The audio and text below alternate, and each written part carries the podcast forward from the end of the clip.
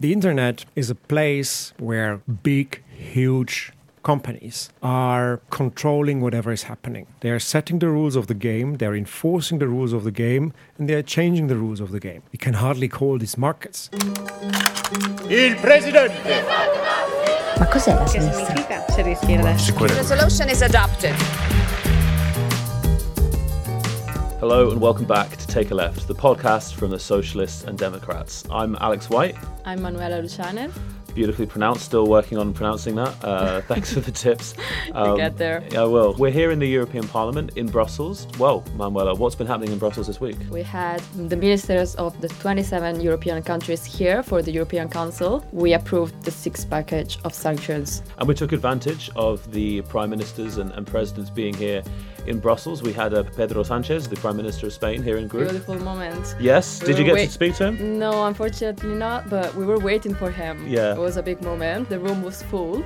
Now, with the war in Ukraine, we are witnessing a tectonic shift that will change the course of history. Uh, we, as uh, pro European and even more as Social Democrats, we have uh, an attractive project for the European Union opposite to the free ride of the conservative and the Eurosceptic model or the illiberal alliance of European nations uh, proposed by the far right. He spoke about how we saw solidarity at the start of the pandemic and it's time to translate that into policy. He spoke about a new multilateralism. He talked, talked about patriotic uh, Europeanness uh, being the response to Putin's vision. And it was inspiring stuff. The purpose of this podcast is to speak about the Digital Markets Act, about ending the digital Wild West, to use a, to use a phrase that we often use. Uh, my colleague Alex Stanchev spoke with uh, Rene Repassi, a German MEP who is the shadow rapporteur on the file. And so, without much further ado, we'll hand you over to Alex. Enjoy. Thanks for joining. I know it's a busy time, so we're here in the European Parliament and we are regulating the internet. Often we hear about the grandiose cliche ending the digital Wild West. It's broadly accurate. The internet, the digital space, online is broadly unregulated still, or rather, the rules that govern it are out of date. I have the pleasure to have with me here in Brussels René Repassi, the S&D negotiator on the Digital Markets Act. Hello, Mr. Repassi. Hello. Are people being taken advantage of? Why do we want to regulate the internet? Now, the Digital Markets Act is something new, something innovative, something that we do not have globally. The United States or even in China, they are looking uh, with jealousy at us what we did there. So, therefore, what did we actually do there? The internet is a place where big, huge companies are controlling whatever is happening. They are setting the rules of the game, they're enforcing the rules of the game, and they are changing the rules of the game. It is a bit like, and I, you said already, Wild West, or like we had it like 120 years ago when the big oil companies started and they were just dictating whatever happens. We can hardly call these markets because it's monopolists that are on those platforms that are active here on these markets that define, one could even say, in a dictator kind of way, uh, what is happening there. And that, whenever there is so much power focused on one entity, it's always to the detriment of consumers and end users. In the world of digital, we hear basically two main notions these days. One is the Digital Markets Act, and the other one is the Digital Services Act. What is the difference between them? What makes Digital Markets Act more different than the Digital Services Act? Mm-hmm. The Digital Markets Act aims at a very particular group of big tech companies, if you want so. We call them gatekeepers. And these are then online platforms that are so big that they by their presence they lead to distorted markets and harmful business practices. So let's think about Facebook, think about Google, think about Amazon. And because they are so big, we have to regulate them differently than other actors that are active on the digital markets. So the Digital Markets Act is therefore designed to look at the most powerful ones, whereas the Digital Services Act looks at all um, actors on the digital markets. And there must be a distinction between those, those two, obviously. Plus, presence of the gatekeepers already leads to distorted markets, whereas with the Digital Service Act, we want to create a market environment in which end consumers and end users can make most use of digital markets. And therefore we have these two sets of rules, one that is that is that is controlling the big ones and the other one that is setting the rules of the game for all digital um, yeah, services. So, but what do you answer to the allegations that you are working, you personally and the S&D group are working against big tech? Is this something, is Digital Markets Act in your work directed against the big tech? The Digital Markets Act is not directed against big tech. The Digital Markets Act is directed against a distorted market um, that ultimately is to the uh, detriment of end users and of consumers. Because look, what we have here in a situation is that we have platforms on so called multi sided markets. So you have consumers on the one hand, you have service providers um, or other companies offering products on the other. And what everybody wants to hear is to have the perfect match between the consumer and the one who is producing product or offering a service. In order to bring those together, there are a lot of costs attached to this, so called search costs. What the platforms say is we reduce your search costs because we do the ideal match. And there are a lot of companies paying for that. But creating the ideal match means a lot of data collection and a lot of data profiling so that you can say this consumer is precisely looking for this company and we bring them together. That means the bigger you are, the better the matches, meaning you're getting bigger and bigger and more and more companies actually want to buy this intermediation service that you as a platform are offering. And by that, there is an incentive, a, a perverse incentive to collect more and more and profile more and more and more in private hands, which are hardly regulated. So this means that small and medium companies don't have the chances Precisely. big, big, big companies have. Precisely. This is the point. We have so we have we have so much dominant companies on those interconnections. They are so big that no small one has ever the chance to actually challenge them. And that's the reason, therefore, they are called gatekeepers. They open and close the gates and they decide in an arbitrary manner whether they do that or not. And on the top of it, because they are on the gatekeepers, they can create own services that are competing with other services. Think about payment services. And by self preferencing, by giving preference to their own services, they can even dry out the market that wants to make use of their gate in order to access consumers. This is just not acceptable. It's not about big tech, it's about a market that is not working f- properly. So, this leads me to my next question. I know that you are very proud of the interoperability. Mm-hmm. This is something that the S&D achieved uh, during the negotiations. Is this does this basically break the rules of monopoly and gives opportunity of consumers to to use a particular service without necessarily being obliged to upload uh, certain things on their mobile devices. Ah, it's very good that you mention interoperability because this sounds very technical, but it shows extremely well what we want to achieve by the EU's consumer protection legislation and data privacy legislation. Think about the General Data Protection Regulation, the GDPR, is based on one model, which is the free choice and the free will of the consumer to um, tell a company, don't do that or do that. So if we are tracked, if our data is collected on the internet, the rules say you have to consent to this or you have to reject it. What we currently see is that there is no free will because let's take messenger services. Everybody's on WhatsApp and they have very difficult, very problematic general conditions, especially when it comes to data collection. And people are even aware of this. And despite the fact, the fact that end users are aware of it, they use WhatsApp because everybody's on WhatsApp. Because there's the groups app of the school where the kids are going and they want to be in exchange with them. So they just waive all the rights that we give to them because the biggest player on the market is bringing them all together. What interoperability now does is bringing actually the market back to its basic functions. Interoperability means that on whatever messenger service you are, let's take Signal, let's take Threema as, com- as competitors of WhatsApp with better privacy related general conditions, you have access to WhatsApp groups without setting up a WhatsApp account. So this means, if I get you right, I am on WhatsApp and I text you on WhatsApp on my phone, and you get your my message on Viber without having WhatsApp installed on your mobile phone. Am I correct? Yes, and the, the other way around. So if you are with Signal and you want to send a message into a WhatsApp group chat, you don't have to be on WhatsApp in order for your message to be transported to there. The rules that and, and that basically brings you to the situation that as a consumer you can now pick the messenger service with the best general conditions and not anymore the one with the most of the users. From that moment on we have real free choice, real free will, precisely everything what we have in other legislation that is consumer protection and data uh, data protection. And by that we are um, remedying, we are curing digital markets that are so distorted that all protection rights that we have do not work anymore. And there is interoperability the key. Now, in the DMA, we have interoperability for messenger services. And here there is a certain process until which certain services are offered. But what we want to achieve is end to end communication between single users, but also group chats, including video calls, including voice messages, including sharing of pictures, uh, etc. And the next step in interoperability is to look at social media services, which is a bit more complicated, but which is also an aim that we had behind the introduction of interoperability rules.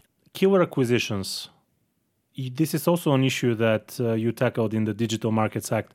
Meaning, now, uh, uh, what is what is the state of play now? Big sharks eat smaller fish in in in in business. Now, what will change with uh, the Digital Markets Act? Mm-hmm. Now, killer acquisitions, as you describe it, uh, is a technique that now if you are big you have a lot of money then you can just destroy competition by buying whatever kind of small competitor comes up. And this happens. Uh, this happens yeah. absolutely. Um, and uh, merger control, as we have it, which should be the instrument to look at this, is not able to grasp those situations because the companies are so small that they are not in the threshold for our, our current merger control uh, regulation. Hence, this is an issue to be addressed as it also relates to the very nature of digital markets. What we have here, we um, the killer acquisitions are part of what we call structural remedies. What is meant by structural remedies? Traditionally, in competition law, a company misbehaves, abuse of a dominant position. Uh, the commission investigates, concludes there is an abuse, and at the end there is a fine, a heavy fine at times. And that fine targets at the behavior of the dominant undertaking. Change your behavior, and you don't have to pay this fine anymore. Uh, but at times, this is not sufficient. You have a case in the Netherlands where Apple just pays the fine that they always have to pay without changing the behavior. So it's not they really. Don't care. They don't care, precisely. They just don't care. But what they care is their structure how big they are, what they have. Um, Meta is very much concerned by having Facebook and WhatsApp together in one company. Structural remedies are now those that are looking at these constructions, the structure of the company. Killer acquisition says if you are violating the obligations of the DMA in a systematic manner, then there's a prohibition for acquisition of smaller competitors. But we go even a step further. It's not only a ban on killer acquisitions that we have gotten in there. There's even the possibility for a breakup. So the European Commission could order Meta that Facebook and WhatsApp have to be separated from each other, and um, either Facebook or WhatsApp has to be sold to another company. And this is something that hurts. That hurts way more than any fine if you threaten changes in the structure. And this is this is the big step forward of the DMA compared to whatever we have on the globe. In the United States, they are discussing precisely this kind of structural remedies, and they are not getting a majority in Congress. And here we're speaking of one state, not of 27 member states. And uh, the United States, they are looking, as I said, with envy what we were able to achieve with the 27, that we have this kind of structural remedies now in our toolbox.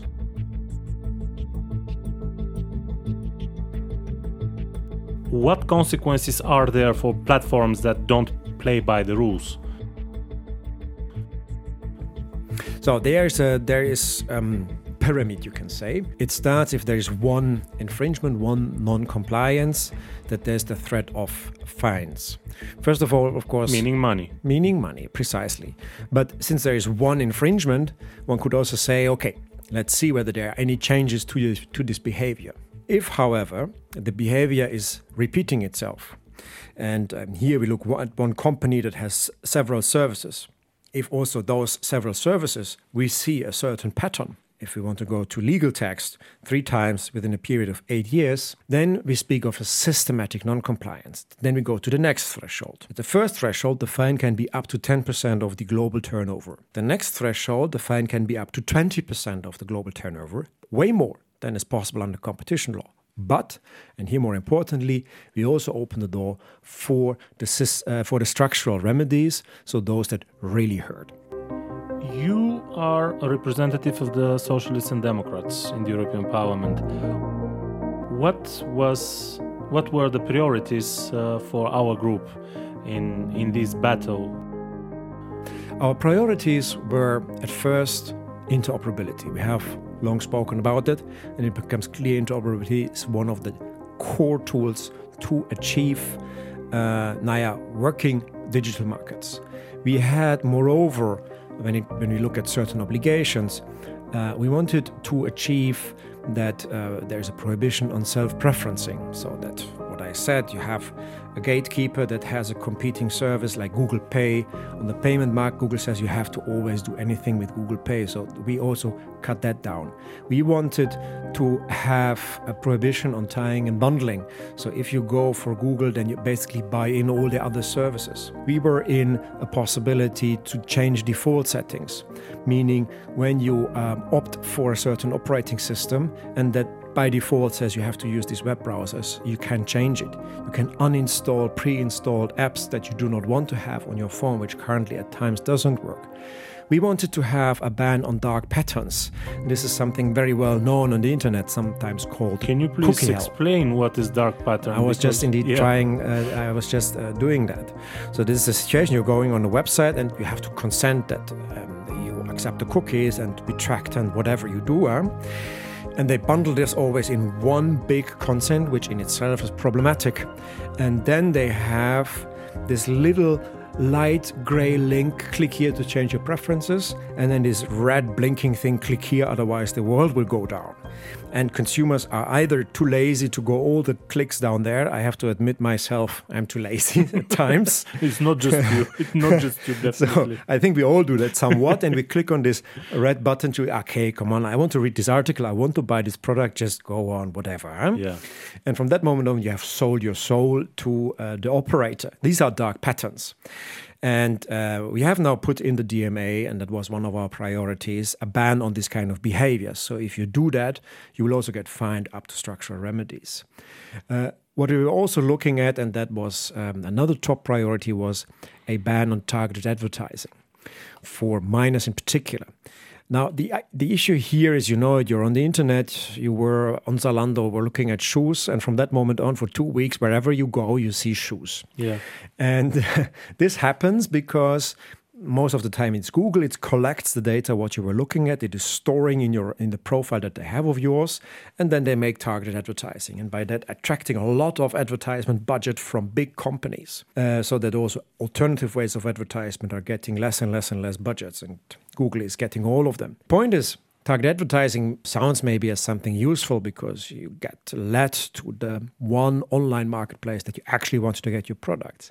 But in order to have targeted advertising, you, they, the Google needs to have so much knowledge about you that you at times are A, not aware of, or B, don't want to. But they have it, and there's a huge economic incentive to do so because target advertising, it is currently around 38% of Google's profits is coming from targeted advertising. So information about me as a consumer is money. Precisely, absolutely, and that can be a lot. It can be your sexual preferences, it can be your religion, it can be your political convictions, uh, whatever it is. Uh, they make a profile to and they use target it to you. sell me products. They sell, and uh, you made also the right pause. They first sell you, yes, and then afterwards there might be products coming. This is the point. Now, um, ideally, you would basically ban all these kind of behaviors because it would take away the economic incentive for uh, for for profiling you. Um, but uh, this was uh, by some considered to be a bit too harsh. So then we looked at this. Admittedly, okay, there are also citizens who think there are benefits to this. So they can consent to this kind of actions. But the most vulnerable ones in our societies, so minors whose will is only in development, they should just not consent or ask their parents to, to consent to it, as we have it under the uh, GDPR regulation. They must be protected against being profiled at youngest age, at the youngest age. So therefore, it was a top priority of our group to prevent targeted advertising on minors. Our approach was here to um, request this in both legal acts, the one that you mentioned at the beginning, the Digital Service Act and the Digital Markets Act. And it made sense to address it in both, since digital service looks at all of them. And we don't want to have targeted advertising also with the small ones. We don't want to have the small ones grow big with bad behavior like target advertising. So therefore, it belongs in the DSA. But the DMA is also would, uh, was an interesting place to have this, since the DMA has this very tough um, enforcement tools with the structural remedies. But so aren't we protected by the current European law because we we we know about the GDPR that is stated in when when you have to click on this consent. No, I don't give my consent. I do give my consent. Very often we talk about GDPR, this legislation in the area of protection of personal data. Isn't it enough? No, but this is precisely the thing. This is why we need the DMA, huh? because uh, we have all these beautiful legal acts in the GDPR, but also consumer protection, where we can give consent to anything and everything. And by withdrawing consent, we can basically say any big fish, stop that. This was our beautiful, but a bit Brussels bubble like abstract idea, because reality is consent isn't worth anything if you basically want it if basically access to something is so essential that there is no choice, you just give consent. And that is what happens in reality when you look at gatekeepers. Because you want to be part of it, you want to be on Facebook, you want to be on WhatsApp, you want to make use of Google services, you sell your soul because there's no alternative to that. And here we need to protect citizens so that they can actually do this, uh, that they actually can have this choice, that consent is real. And that has multiple facets. One of them is dark patterns uh, that I mentioned previously. Another one is targeted advertising. And therefore, precisely, we use this consent element, put that in the DMA, that we here now have a rule in there that is re- reiterating what the GDPR says, that there needs to be consent for this kind of, of, of data protection violations, if you want to call it like this, that this consent can be refused. We have now added that if you refuse for one more year, the big ones may not ask you anymore to give this again, this consent. So cookie hell will be less for you. And we included the targeted advertising as an element of um, where, where this kind of consent must be given. In the negotiations for the DMA, the Council then even accepted to have the ban on targeted ads for minors in the Digital Service Act. So now the rules on consent that we have in the DMA, in order to precisely place citizens in the power position that the GDPR wants to give them, by having it in the DMA, together with the ban on targeted advertising for minors, and, um, and uh, based on sensitive data like your sexual orientation, the interplay between DMA and DSA puts now citizens in the place where they have a free choice. Okay. Um, the EU is huge market, but it's not an island. We live in a in a world with many players in turbulent times. What can you tell to to those voices who say that DMA is an attempt to to play against the Americans, Chinese, other players? In, in the world of digital. Is, is there a geopolitical angle? There is a geopolitical angle to it, but a total different one. Uh, the geopolitical angle is that also American regulators, Canadian regulators, even Chinese regulators realize that those gatekeepers have such uncontrolled power that they need to have different instruments to, to, to regulate them. And we are now setting the standard for that. The Chinese want to copy and paste the DMA for Chinese law, and the Americans, as I said, are jealous because they are not able to get there. So there is a geopolitical thing. We are setting the standards for the digital markets of the future in the entire world. If you look at the argument that this is an anti American kind of rule, nowhere in the DMA you find anything about uh, establishment of a company. But by chance, many of those who have accumulated a power that is not healthy to any kind of market are established in the United States. This is correct but it doesn't take away that they have to be regulated. So, First of all, it's not excluded that uh, there are also European companies that fall under the definition of gatekeeper. Rumors have it that Booking.com might be subject to it. Uh, but the majority will be, of course, American companies. But it's not about their origin, it is about their role on the markets. Now, the European Parliament voted the deal you reached during the trilogue. Now, what comes next? What's the calendar? What's yeah. the... yeah, now we had voted it in, in committee um, on uh, uh, this Monday, and we are going to have a vote in the plenary, um, in the July plenary in Strasbourg on both the DMA and the DSA together. The deals reached during the trilogues. Precisely. Okay. For both files, for the D- Digital Markets Act and for the Digital Services Act. Um, and then the Council has to still approve it. That's the point of a trialogue that this is a more technical thing. So that might already, um, it will probably happen in July. Do you expect any problems I don't in the expect any parliament or in the in the council? No, I don't expect any problems. We have seen a clear majority in uh, in the in the um, committee. Even the left party, which was critical about the outcome, has voted in favor uh, in in the committee. So I'm very confident about a very very broad majority for the outcome in Parliament. There's also nothing in the council that would suggest that there is no qualified majority reached. Then we need publication in the official journal. That's to be expected in the November edition. And then 20 days later, it will enter into force. So, um, 20, around 20 November, we are going to have the Digital Markets Act being law. For the new 2023.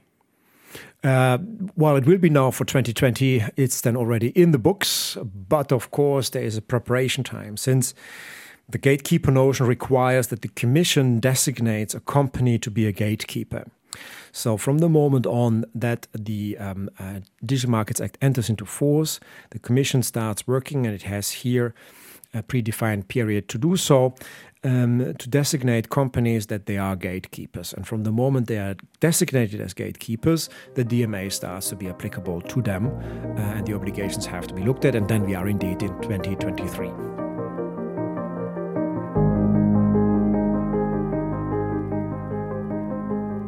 I believe what we have to see here, it cannot be underestimated what we did here. This is a, a, revolution if we look at the regulation, not only of digital markets, but of markets in general. For the first time, we do not want to repair markets as we do it in competition law. For the first time, we want to create healthy markets before competition law tries to solve the issue. And we had an incredible political power with two commissioners with uh, Commissioner Vestager and uh, Breton, with a team of um, members of parliament from different political groups and a council that were all aligned. All noses were in the right direction. We had discussions on discussions on the details, but all noses were in the right directions. Big lobby came to us. The big companies lobbied us like crazy, but we were completely unimpressed and got this done. This, this thing quickly done. This is how good legislation looks like. This is how good legislative work looks like. So we have set here incredibly high standards, and I'm very proud that I had the opportunity to be a part of that. René Repassi, S&D negotiator on the Digital Markets Act. It was my pleasure to have you as our guest. Thank you very much. Thank you very much.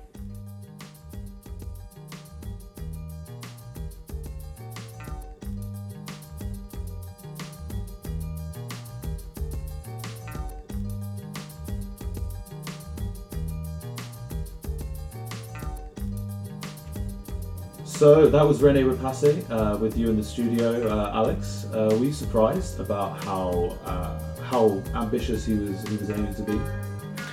Actually, no. You know, because um, actually the the thing with digital is in Europe and in the world, either rules are non-existent or are very old when it comes to digital.